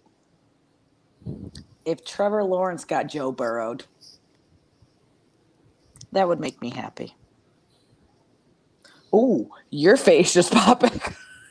well, ladies and gentlemen, um, The co-host search is back on.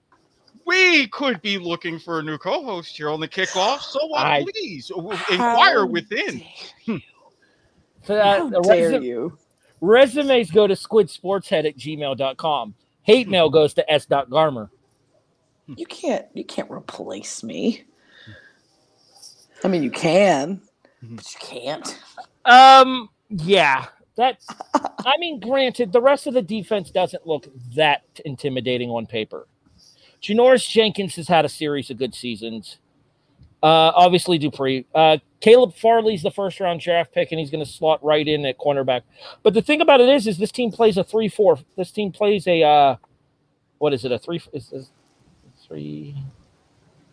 I'm I'm lost. Hold on. You Bear with- can't numbers. I can't. I, That's I, why I'm here, but I'm pretty sure it is a three-four. It's a three-four-four, but it looks like they have five defensive starters listed. It's like a nickel. Oh, because they actually have a nickel back listed. Okay, that's why. you said Nickelback.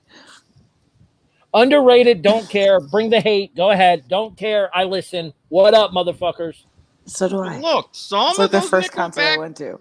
some of those Nickelback songs aren't entirely that bad. I mean, that is something else that Canada, yeah, we accept them. W- With all due respect to Nickelback, though, default is better.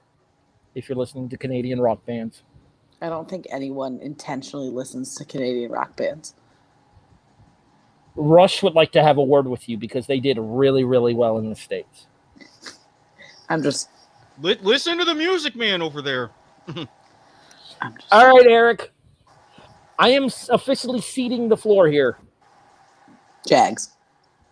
Okay. Your 2021 Jacksonville Jaguars preview. Here's Erik Watkins. All right. For all the good that the Jaguars did in not screwing up and getting Trevor Lawrence, that's great. Urban Meyer, he may not entirely feel like he knows what he's doing, especially on the Travis Etienne front, but let me tell you, not only a very good back, but more and more practice and dedication to having him as an extra wide receiver. So that way, James Robinson can also sort of match and improve his performance in the backfield, I'm all for. And yes, I know right out of the gate, our tight ends are shit. Yes, it still wouldn't surprise me if Tebow somehow made the roster as a tight end. But honestly, even with the greatness that is Florida man Gardner Minshew, the man who has said number two mean means nothing to him. He hasn't taken a shit in weeks. We love that level of competitive spirit, and we love our odd ducks. So, yes, we're going to have at least some level of stability.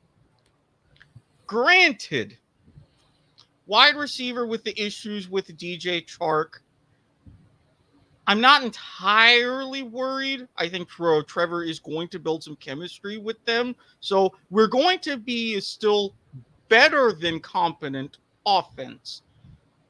Now, I am a little bit worried about the whole CJ Henderson situation defensively. Yes, he hasn't been practicing, a little bit of a hit in our secondary. Yes, we have still fallen a tremendous way from our peak just four short years ago. But I have said I've got a number in mind for this team and where they finish in the division. And I feel good about this. Rome was not built in a day we are notorious for ebbs and flows, but I'm not going to be as miserable as I was last season. And that is progress. That is progress. As a Bills fan, that is progress. You know, I, it's it's funny that he says that because we kind of found ourselves in a similar situation just a couple of years ago when QB one Josh Allen was drafted in Buffalo. The the, the stepping stones were in place. Yeah, and we weren't wishing for him to get horribly injured. Now were we? Let the record state that I did I not said wish, what I said. Let the record state that I did not wish physical harm on Trevor Lawrence. I actually like Trevor Lawrence because fuck Bama. I will do Oh, it no, my you- damn self. You, you, you, Harry, are officially absolved. Do not get me wrong. You were excluded from that. Besides, I swear, yeah, yeah. w- We talked about the Florida preview. I Oh, might be Gator. changing one or two of my predictions as we go ahead and wrap things up. I thought it was a T Rex. No, that was that was Alberta Gator. It was a gator. Yes, Alberta Gator. Albert will make an appearance during the regular season episodes, I'm sure. Albatross gator. She's Sorry. not funny. Yeah, you- now, now, uh, do you want to get a couple of those resumes that kind of filter through my inbox, you, Harry? you, you have to stop threatening with firing me. I don't appreciate it. Uh projected order of finish, Erik. What do you got? Oh, well, especially with the Wentz injury, I can't believe I'm fucking saying this again. Tennessee won. Honestly, I think the Colts are going to have enough of a hit to where, even though I have the Jaguars finishing below 500, still right around in that 7 and 10 range, with the Colts being potentially that bad, lacking at quarterback, Jaguars 2, Colts 3, and Houston will be on the clock. Mm. Keneddi, projected order of finish for the AFC South. Titans, Colts, Jags, Texans. Titans, Colts, Jags, Texans. Again, if you still had a better situation under center in Indianapolis, that were going to be my thoughts all It's day. not going to be Jacob Eason. I think we can all agree on that. Yeah, we know it's Still not don't going to be Jacob is. Eason, okay, but I mean, you built this whole situation around the relationship with Frank Reich and Carson Wentz. Now what? I mean, yeah, if Philip Rivers walks through that door, okay, second place all the way. Are you really going to make that call? Hmm. All right, Keneddi, we head over to the AFC East, and you go first for the AFC East, but we will save the class of this division for last. Okay. Much the same way we did with the Jaguars for Eric, the Bills will wrap up the AFC East discussion for both of us. We start with the team that I do believe is the biggest threat to Buffalo this year, and I am referring to the Miami Dolphins. Um, I think it's a mistake to not keep Fitzpatrick. Me too. I think Tagovailoa has potential, but I don't think he's going to be a good NFL quarterback. The former Indianapolis Colt, as previously discussed just recently there, Jacoby Brissett is the backup in Miami. And if you're trying to tell me that Jacoby Brissett equals Ryan Fitzpatrick, yeah, no. There Nope. are there are weapons available in in Miami though. DeVante Parker proved that he's a number one wide receiver last year. Will Fuller, when healthy and not on steroids, Not suspended. yeah, is actually a very good wide receiver. Myles Gaskin had a very good rookie season for Miami last year. There is potential on this Dolphins offense But the problem is, is that potential does not always necessarily equal reality. Don't don't sleep on Waddle. Just have to say that. Wait. Oh, he's actually listed as a backup. Behind Hey, As a Waddle away, starter with waddle, ESPN. waddle. he's he's listed as a backup behind Albert Wilson on the Our Lads depth chart. Oh, he's sitting above Jakeem Grant on what I'm looking at. Uh, Grant is also listed as a backup for the Our Lads chart as well. So Hmm. Hmm. I guess we'll see when we start. And he waddled away. Waddle, Waddle, waddle. waddle. Right on over to the bench. Bump, bump, bump, bump, bump. I sing that song to my son when I give him Tylenol because it's grape flavored. I have a question for you, Erik. Just out of curiosity, got any grapes? no. waddle, I- waddle, waddle. I got that reference. How about that? The the person without a kid getting the reference too. Yeah, that's Well, like I don't YouTube have a kid. 2012. I mean, That you know no, of, I don't have a kid. that you know of. Well, no, they no. I would have known. Nah. But Um, Here's so, the thing. Here's the thing with Miami, though. Miami is going to rise and fall based on their defense and what happens in this the situation with Xavier and Howard. No,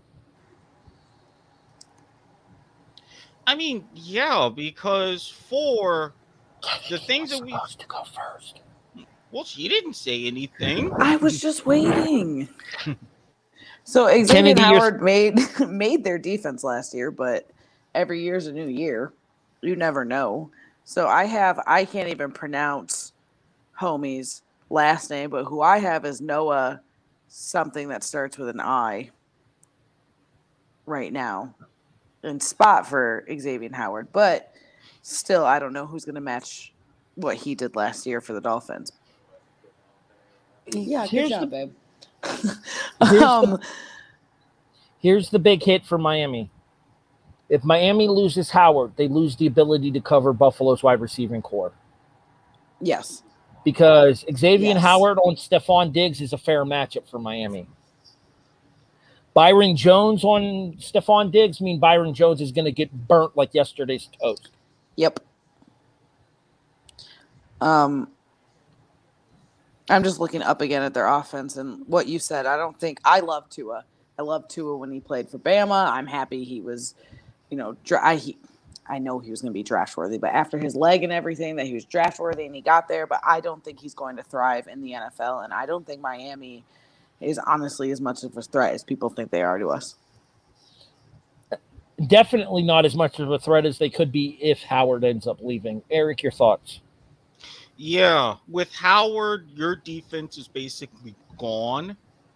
And as far as with the whole Tagovailoa thing, it's basically put up or shut up. If he is really this confident coming back from his hip injury, now that he's had, even with this under his belt, now that he doesn't have the safety net of Fitz magic there, if he doesn't open it up and show that he can throw it down the field anywhere close to how he was able to do it at Bama, he's done. And if he can't throw it down the field, constant check downs and slant routes and passes to the sideline, Miami's going to be dog shit. It's a shame, but they really are. New England is improved. That is not to say New England is good again, because honestly, there's not a whole lot that scares me with the Patriots franchise right now. Cam Newton proved that Cam Newton does not work in the Bill Belichick system last year. Will Mac Jones work in the Bill Belichick system? We'll have to see. Time will tell. But Newton remains the starter in New England, and I think that that is a disservice to the Patriot franchise. Uh, the wide receiving corps of Kendrick Bourne, the former San Francisco 49er, Nelson Agholor, the former Vegas Raider and Philadelphia Eagle, and Jakobi Meyers.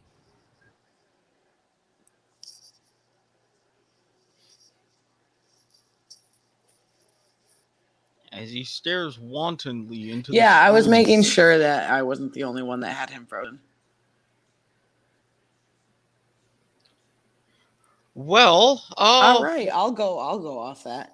Um, there aren't really any names on here for the Pats that scare me, even with their defense. I mean, they have the ones I focus on the most are Hightower, McCourty, and Gilmore, and Gilmore's even out right now. Yeah, Gilmore's So, listed I on just- the PUP list. Oh. There you are.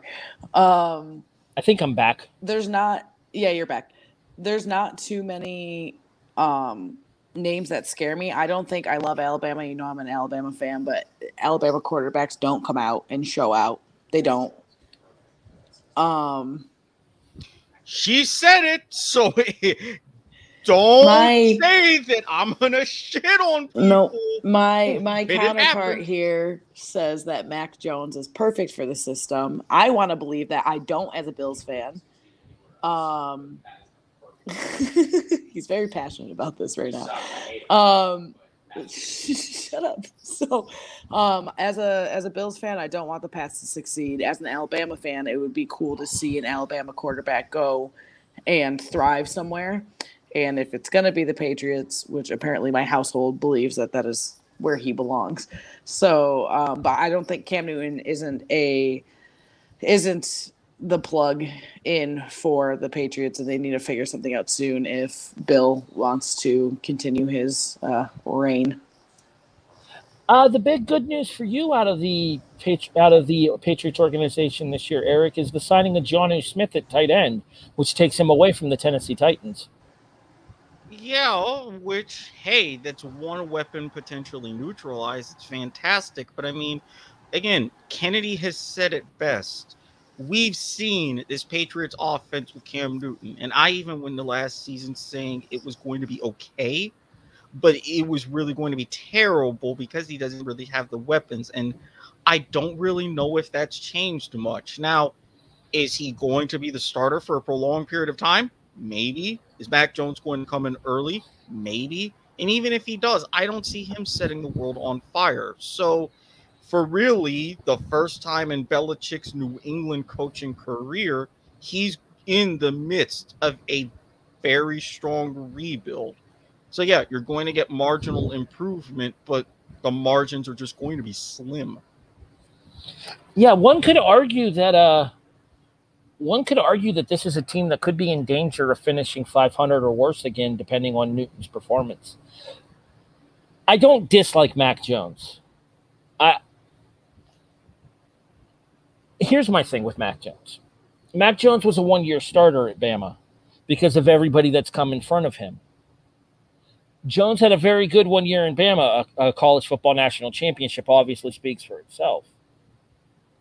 But I would argue that the majority of that college football national championship came on the coattails of Jaylen Waddle and Najee Harris more so than Mac Jones himself. Keneddi, agree or disagree?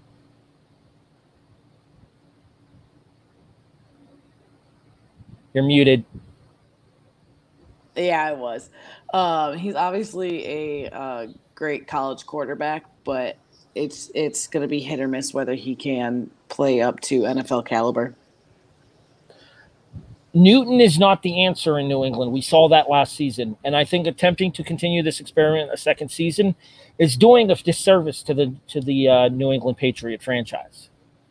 However, I'm willing to give them the benefit of the doubt when it comes to this because as much as I don't want to admit it, Belichick finds a way. Belichick has found a way before with subpar talent in an offensive system that admittedly had a superstar quarterback. Now the question is, is with improved talent around a substandard quarterback, will the Patriot way be enough? We'll talk about the Patriots a little bit more when we go into our predictions for the standings in the division a little bit later on in this broadcast. But for now, Keneddi, oh, we said Houston was a dumpster fire. Man, This Jets franchise may be just as big, if not a bigger dumpster fire than Houston. the, I don't. I really don't see them getting a win this season. They have absolutely zero depth. I was looking. They have. They don't. There's no depth within this team, and it's just. It's just sad to look at. I don't know if you guys looked at it. It's just not great. I'm pulling up their starting lineup right now. La'Mical Perine is a starting running back in the National Football League. Yikes.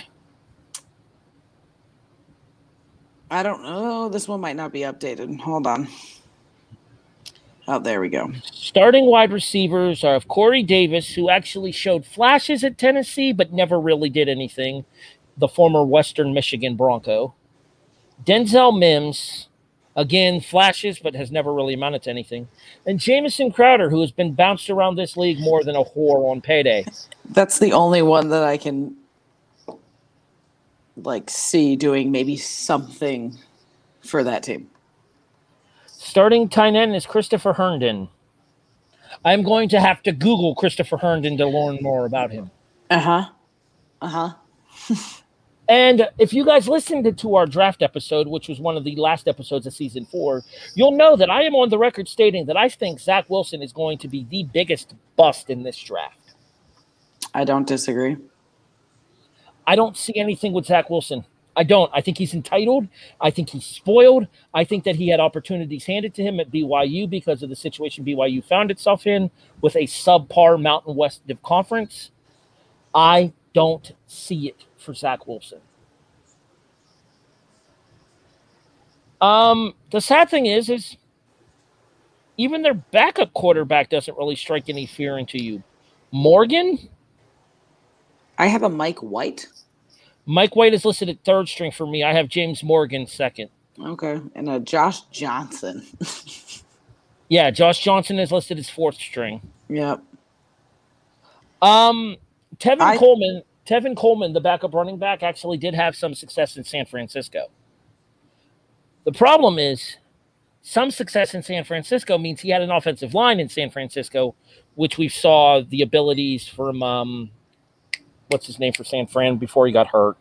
Garoppolo? Garoppolo, thank you. I don't know why I blanked on Jimmy Garoppolo's name, but that means he actually had something resembling an offensive line in San Francisco. There's no such thing in New York. You mentioned Houston being the worst team in the conference, Erik. 1A, 1B. Now look, No, I think I have Houston would beat the spoken. Jets. hundred percent. I have spoken to a very fine former co-host, and I he is on vacation this week, but I do listen to the R and R Sports Report, klcz.com over the summer, Facebook and YouTube, Tuesday nights, nine to eleven Eastern, six to eight Pacific. That said, in conversation with him, I made an assurance on what particular prediction I would make for his team. As a man of my word, I am going to stand by that prediction. I'm not going to stand by it as much as I would have 24 or 48 hours ago, but I am going to stick to that.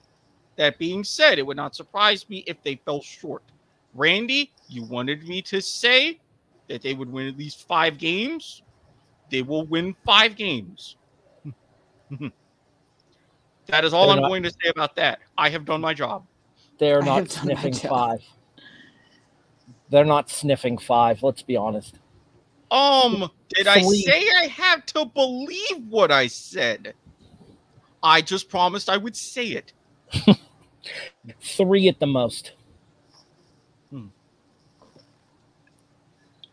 There's literally nothing on Wait, this offense. wins? Are we talking about wins? Yes, No. three at the most. Sure. Randy, take note what the other co-hosts are saying.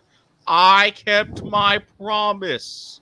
Like He okay, is- okay See these two on the side of the screen? Blame them. Them. He's Okay. lying through his goddamn teeth to tell you five. Whatever helps him sleep at night, I guess.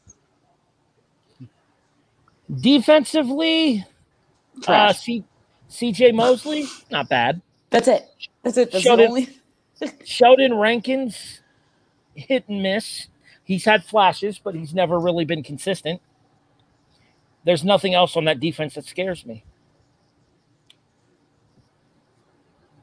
And two people a- can't make up a defense, so Going to be a long year in the Meadowlands. you and Houston can go at it, Randy. for worst team in the NFL. Do yourself a favor, Randy. Don't beat Houston, and you can have the number one pick. Unlike last Or- year. Or you know, you could hand it on a silver platter to them like you did last year to Jacksonville. That works too. Thank you. Dumbasses. I like how Erik popped in right as I said that to, to once again say thank you for doing so. Uh, Keneddi, are you ready to specifically words? I can specifically words right now. Oh, I like the fact that we went to the three wide screen there. Erik. Yeah, I like that. This nice I like touch. this. Thank you. ni- nice Well, I figure I can't leave you two on the sidelines because you're talking about your team. So, You're defending AFC runner-ups, the Buffalo Bills. because nobody circles the wagons. Josh Allen got fucking paid Paid. six years, two hundred and fifty-eight million dollars. Erik. Yes, yes, that is with the 150 of it guaranteed. And surprisingly enough, despite the fact that Allen got as many bucks as he did, it's still a very team friendly contract, which should allow them to be able to negotiate with keeping people like Stefon Diggs when his contract comes up, keeping people like Cole Beasley when his contract comes up, assuming Cole can keep his mouth shut long enough to be resigned. Because Jesus Christ, Beasley, you're killing me. Yeah.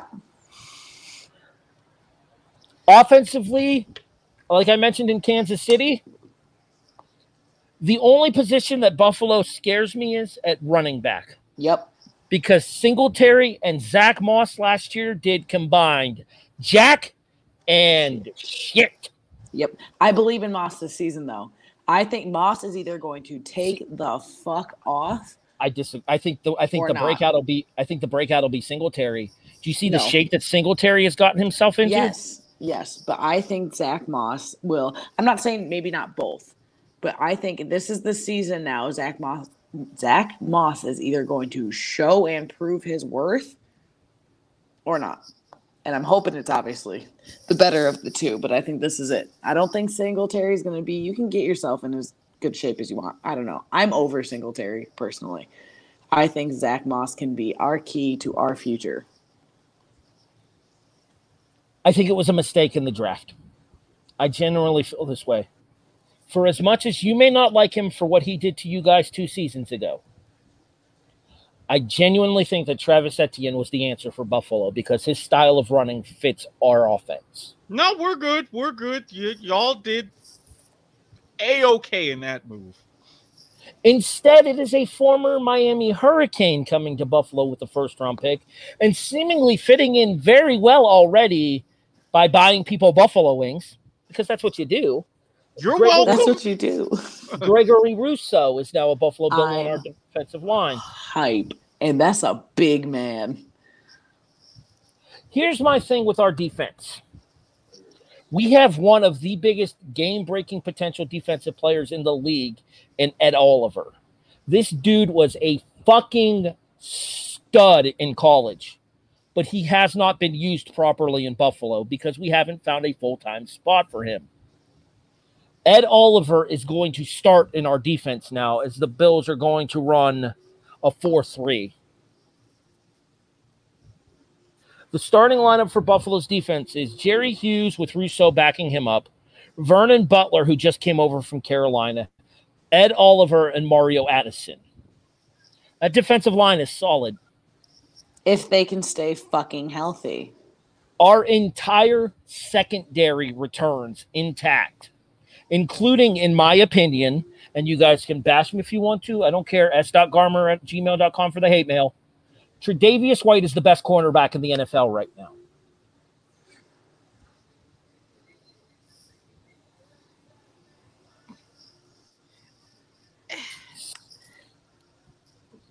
I, Go ahead. Go ahead, Erik. Say it. I mean, I can't say best. Not Top the worst. three? Top three. Top, Top three. three. I will give you top three. I can't say best. He's better. He's better than Jalen Ramsey. Well, yeah, but fuck Jalen Ramsey, so you can say that all you want. All right, who are you putting having him- out of ass. How did that work out for you? Out of curiosity, who are you putting above Tre'Davious? When Tre'Davious is healthy, let me add that caveat because White did suffer some injuries last season. Who are you putting above Tre'Davious? I would honestly, and again, malcontent Howard. I think I- White is a better. I think White is a better straight up defender than Xavien Howard is. Howard and Ramsey. See, I wouldn't even know necessarily about Ramsey. I think when he was at his peak with us, yes, since he's gone to LA, again, putting down the haterade, he's taken a step back. I'm not saying that. I'm not saying it's by a, a, a mile, Right. but I e- either very it's it's very close. But I wouldn't say that Tre'Davious White is the best cornerback in the I- NFL. Actually, do need to make a bit of a correction on myself. It is not a four three in Buffalo. It is a four two five. It's a steady nickel. But defense is going to be the key for Buffalo this season, and I think you can agree with me on this, Keneddi. Our defense took a massive step back last season. yes. we went from being a top three defense for the prior four seasons to being middle of the pack last year. I think I But- looked up. The, I think I looked up the numbers in the group chat. Buffalo was 16th in yards against, 14th in scoring. That can't happen again. Between COVID and injuries last year, we just got absolutely railed. That's fair. In a bad way. and in a bad not in a good way in a, in a bad way if we can keep our start and i know obviously injuries are going to happen but i mean less than last year if we can keep our starting lineup healthy it is going to be a very very interesting year when we play the titans because i'm not i'm not going to put it past the titans. Obviously bills by a billion every time we play but i'm not going to put it past the titans and obviously kansas city but i think we can do it. We have the tools this year if everybody stays healthy to put Kansas City in their place. I think Tennessee is a revenge game for us this season because we had that whole bullshit delay with the NFL last year. Yep. Ended up playing them on a Tuesday night and got absolutely fucking reamed. Yep. on a Tuesday night national broadcast. I honestly think that when we play Tennessee this year, it's Buffalo's chance to smack them in the mouth. Yep. I think we I think we can do it this year. Everyone Kansas- stays healthy and good. We can we got it. It's hard to bet against Kansas City. The AFC I'm saying. We'll, we'll Yeah, let's specify no. that. Yeah, we'll, we'll stick to the AFC for this year. It's hard to bet against Kansas City, but Mhm. if there is a team in the AFC that can stand toe to toe, talent for talent with the Kansas City Chiefs right now, I don't think there's any question it's the Buffalo Bills.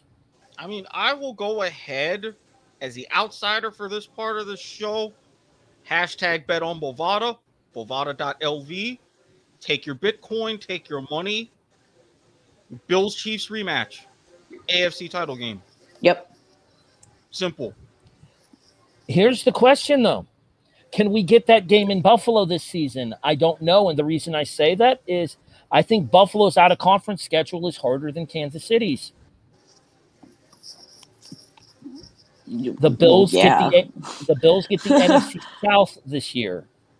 Atlanta, Carolina. I'm pretty sure it's Atlanta, Carolina, Tampa Bay, and Why are you worried about Atlanta? New Orleans. New Orleans. Yeah, we do get the New- NFC South this year. Kansas City plays the NFC. Erik, help me out here. It doesn't matter who Kansas City plays.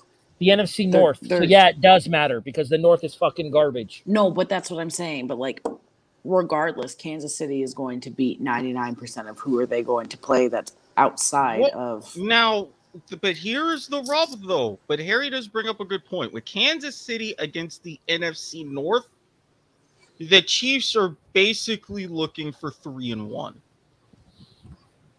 I'd say I'd say three and one's a disappointment against the NFC North if you're Kansas City. You still got Aaron Rodgers in Green Bay. Uh sorry, no, not the North, the East. I'm sorry, my mistake. Oh, the, the NFC East. Oh, yeah. Dallas, Washington, Philly, and the Giants. So yeah, that does matter because if they're the NFC East, that's four and zero. Whereas Our, with- You Sorry. guys and the Bills. It'll be the NFC interesting- South two and two. Our It'll be- schedule is not that hard. It'll be interesting to see what happens when Buffalo plays Tampa Bay, because Well, Brady yeah. has al- Brady has always been a bugaboo for Buffalo.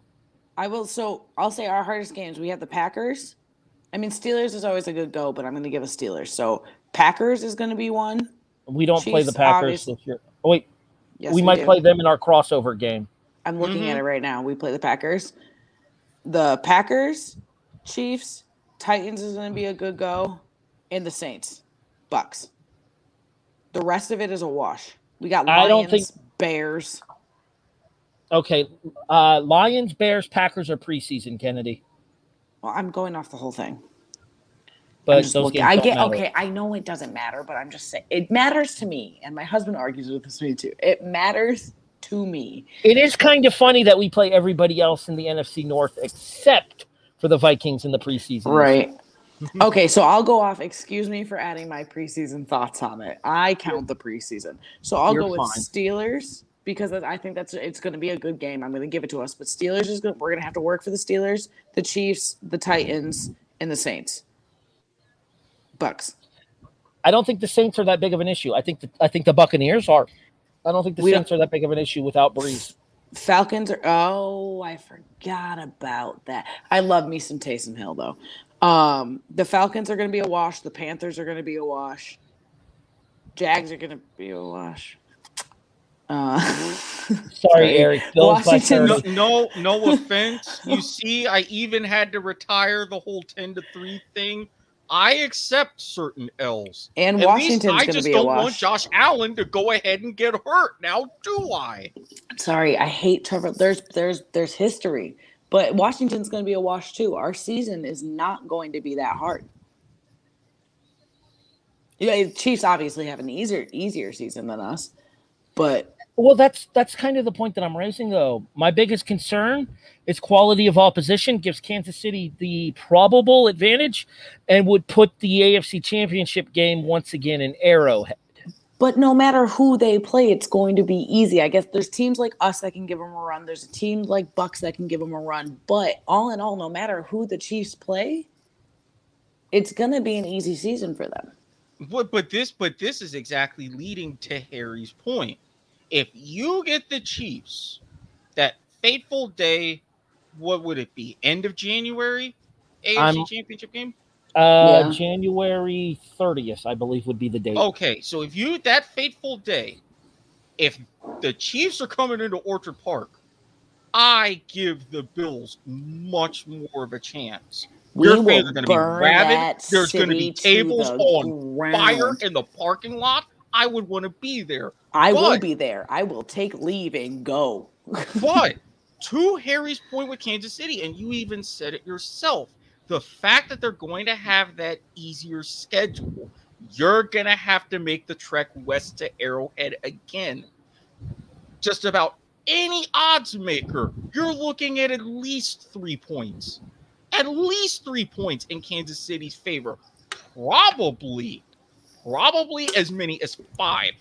Hey, but the shit can be done.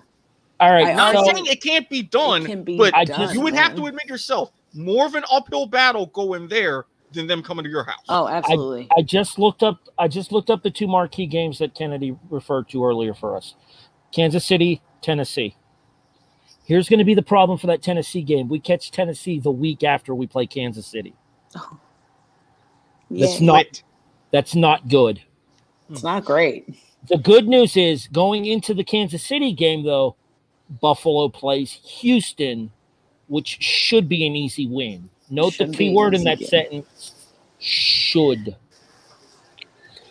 Kansas City plays Philadelphia, who is likely to put up more of a fight than Houston is. Absolutely.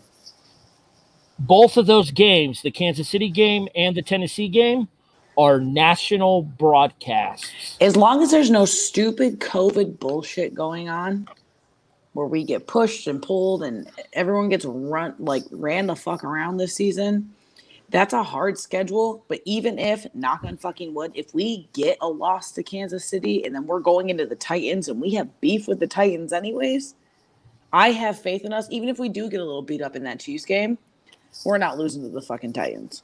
That's why It's going to be a giving, good game, but we're not going to lose to the fucking Titans. This is why I'm giving you a split in those two games. I think it's too much of an ask to win both, but you're not Mm-hmm. going to lose both. No, You're gonna I would one. rather beat the Chiefs. Here's I my would problem. rather beat the Chiefs, but Here, here's my problem for this game. These games on the back to back as well. Guess where both games are? I'm assuming Arrowhead and whatever the fuck else it's called. Nissan Stadium. Thank you.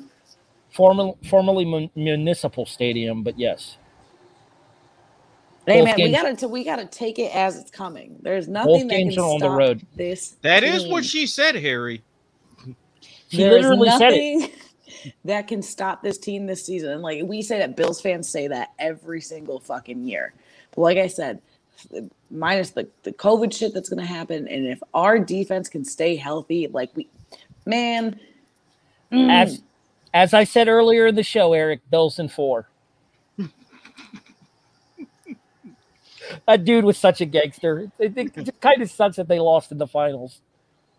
I think if there's going to be a time to do it, now that we have every like, oh, it's just the healthy thing, man. I want to speak so confidently on it, but our fucking defense likes to shit the bed.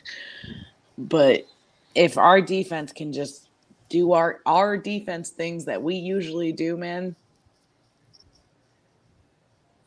There's the last advantage for Buffalo, and I do want to talk about this as well because I think this is key. Kansas City cannot say this, Buffalo can. Both of our coordinators from last season returned this year. We get Brian Daboll back as the offensive coordinator, who has been the Josh Allen whisperer these last two seasons. I know, but I hate him. we get Leslie Frazier back as the defensive coordinator, who had Yep. led that this Bills organization to those top three finishes in the prior four seasons before last year. Significant miracles given the coaching carousel. There, so are- glad. there is full on, all facts, no printer potential with this Bills franchise. and I just popped Keneddi with that. I don't care.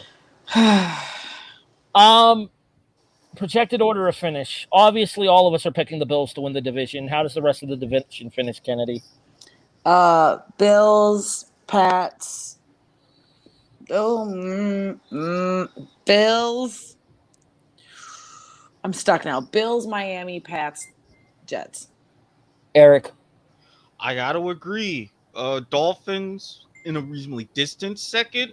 Patriots improved, but they're still hovering around 500. And yes, Randy, I said it, but it's not going to be enough to keep your Jets out of the cellar. But I said it. Bills, Patriots, Dolphins, Jets. New England jumps Miami, especially if Miami loses Xavier and Howard. I'm going off the roster they have right now. Yeah. Fair enough. If Howard stays, they get second. He leaves, whew, plummet. I agree. Thus brings a conclusion to our first video episode of the kickoff. And I still didn't have to wear pants. Apparently, I did not wear pants. I definitely didn't wear pants. You guys can only briefly see the Scooby Doo shirt I'm wearing. I will have my Bills attire on next week. Keneddi, where can people find you online? Uh, Ken underscore Eds on TikTok and Eds underscore Ken on Twitter. Mr. Watkins. at Squid Sports Head on Twitter. Go ahead. Yes, live tweeting will still be a thing. I promise you. Facebook, if you're into other different things, Flame Wars or tutoring advice or whatever, look for Erik Watkins. Guy, wine, recliner. You know the drill. Now, granted, of course, if you're still looking for that something extra special, as Harry goes and spritzes himself, slide It's into my warm, DMs on man. Twitter. slide into my DMs on Twitter, undergo the strict, proper, thorough vetting process. Snapchat, Telegram, maybe Kik, OnlyFans, whatever your heart desires. If I'm on it, you will get access to it. As always, I was temp- That's what I say to my husband. no. Go ahead and finish, Erik. That's what she said. Well, I mean, I really can't where I would want to, but that's a different story. But Finish your plugs, Watkins. As Family is, show. As We almost made an entire episode without one. I was honestly surprised, but this plug, as well as maybe a couple of others, presented to you by Jesus! fine folk, presented to you by the fine folks at Rick's TNT LLC. Tax consultation services and tutoring services available. Notary public services available in the state of Florida, as well as wedding officiating. Hmm. It took us long enough, but we finally went off the rails on this one. Harry, where can we find you? Or can I Oh, say Henry? thank 'Cause you. I think I got there. Thank you for A, getting my name correct, and B, getting us back on track. Keneddi is the voice of reason right now, Erik. Let that sink in for a moment. we should probably put a scream notice there. Um, another place you can get a scream notice is Amazon Music, Erik. Well, obviously, but you never know. With Amazon Music and the sheer plethora of their catalog, I'm sure you can find some sort of screamo metal if you're into that thing. We here, especially with the W2M, we have uh, the Metal Hammer of Doom as part of the Radulich and Broadcasting cavalcade of podcasts, so it would fit right in. But you can also get various different audiobooks, other kinds of music, non W2M podcasts, which why you would listen to them, we have no damn idea. But if you want to hear my dulcet tones on other W2M podcasts, they're right there. We have a whole bunch of other different W2M podcasts as well, all of them available. But say that you have your Alexa enabled device and you say, hey, play W2M network. But that's not just satisfying. You want to go that extra mile. You want to be premium, if you will. You want to be like Russell Wilson and be Mr. or Mrs. Unlimited. Well, you've come to the right place. Get AmazonMusic.com slash W2M Network and you will get a free trial of Amazon Music Unlimited. At least 30 days. We may have a 90 day hookup. But to find out, you got to go to the link. Get AmazonMusic.com slash W2M Network. And again, I like the can- sassy finger. And again, you can listen to the most recent podcast from the W2M network by telling an Alexa enabled device to play W2M network. You can find me online at ATB the Eagle pretty much everywhere that social media is Facebook, Twitter, Instagram. Technically, there's a Snapchat that exists. I don't use it, it's been deleted from my phone. But Erik did get his way. I did briefly join Snapchat. I can find a way to get that resurrected. Never you mind. Um, grapple for your wrestling related stuff. Uh, shout out to my buddy Tony Acero, who's going through some shit. We hope to have the reaction back for you soon. In addition, we hope to have another W2M uh, podcast brought back to you soon as well. As we remind you once again that life is like a game show, hopefully coming back to the W2M network shortly. More plugs and information on next week next week's show. We've been long enough for today's episode, anyways, already as it is. She is the locksmith Keneddi Eddings. I'm actually pointing at my computer screen where she is, so that you know. it- that's why you're seeing my finger pointing here. Wait a minute. No. Yeah, no. that one. Yeah, you're pointing the wrong way, Erik. We'll figure out. We'll figure out this. orientations. We'll figure out this. We'll figure out this camera bullshit eventually.